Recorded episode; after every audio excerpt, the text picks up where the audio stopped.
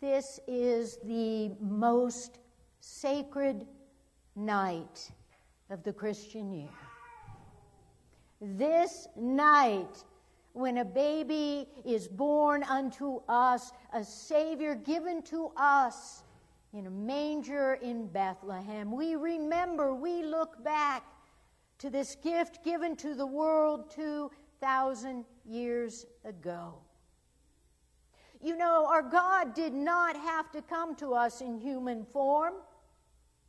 But the fact that our God does come to us in human form tells us that we have a God who understands us from the inside out. We have a God who knows our suffering and our pain, who knows our joy and our happiness. We have a God who knows us like no one else ever could. And our God did not have to come to us as a baby. It could have been like the Gospel of Mark that Jesus, a fully grown man, comes walking out of the wilderness and begins to teach and preach. But the fact that our God comes to us as a tiny baby is one of the most important messages ever given to us. Baby doesn't judge. A baby uh, doesn't argue. A baby doesn't decide who's in and who's out. A baby doesn't argue and separate and do all the things that we do in the world as grown ups. A baby just loves. A baby is a representation of God's unconditional love given to all of us. Who can look upon the face of a baby and not feel that love that is given? This baby is a sign to us of the unconditional love of our God. And it is also a sign of the way God works in relationship. Because a baby cannot survive. A baby cannot survive and thrive without a community to help nurture it and raise it up. A baby needs others.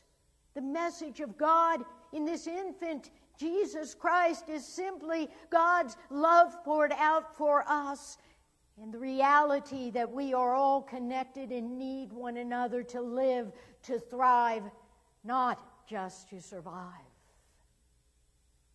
And so we are given this gift of love. And you know, love is the most powerful thing in all of creation. Love is the only thing that is eternal. Love is the only thing that connects us to those who have already gone beyond this mortal earth. Love is the most powerful thing. It is the only thing that can heal and make whole. It is the only thing that can bring us together. It is the only thing that can make us who we are meant to be in this world. You see, the gift of love is really a gift of salvation. And now, listen, how many out there are thinking salvation is about when I die, I get to go to heaven? But you know what? The gift of God in Jesus Christ is not just about heaven, but in fact, it is about how are we going to live here and now? Who will we be here and now? Salvation is about our lives in this world in preparation for the next. You know, our word for salvation in English comes from the Latin salvus or salva, which means saved but can also mean healed or healing. And if you step back into the Hebrew scriptures and you understand when Jesus is saying, Peace, I bring you peace, what Jesus is actually saying is a form of salvation. Because this Hebrew word for peace, it doesn't just mean the end of conflict, it means wholeness. It means completeness. It means things are the way they should be. It means everything is right with the world. So when we receive this gift of peace in Jesus Christ, God is saying to us, In my love, everything is right with the world. In and through my love, I give you healing, I give you wholeness. Go, share the peace I give to you in Christ. And when we receive this peace in Christ, this, this promise of wholeness, of completeness, we are also given the gift of hope. That Christ child is our symbol of hope in a world that is often too much with us. Any Christian who tells you uh, that the world is just the way it should be and everything is fine isn't looking around because we all know there are wars that are happening, there are lives that are being taken, there's violence in the street, there's hatred, there's racism, there's all manner of things. Uh, including many people in this world who are lonely, many people in this world who don't know where their next meal is coming from. And yet, the gift of Christ is a gift of hope. And it says to us, as those who receive the gift, that we are to be the hope of the world until Christ returns. We go out as the hands, as the feet to help those who are in need, to help a suffering world, to bring the light of Christ. The gift of the baby born in the manger is the gift of hope in a world that we often cannot understand. And yes, the gift of the Christ child is a gift of joy. And for it to be a gift of joy, it must be a gift given to all. God so loved the world. God so loved everyone and everything that he would send to us a Savior for all. I don't know about you, but if I think about some uh, loved ones or some people that there are uh, Christians who would say they are not welcome, that is not the gift of God that is given to all. There is nothing about our human nature that prevents us from receiving the gift of God in Jesus Christ. All of us are welcome. If you read the scriptures, the gospels, and the stories of this birth of Jesus, you will find that everybody is there and everybody is welcome. We see in this version of the Gospel of Luke, there are shepherds out in the field. And these shepherds, when they receive this vision of angels, they're like, oh my gosh, I got to go and see this gift of the Christ child. Don't miss this. Their most important possessions in the world are those sheep.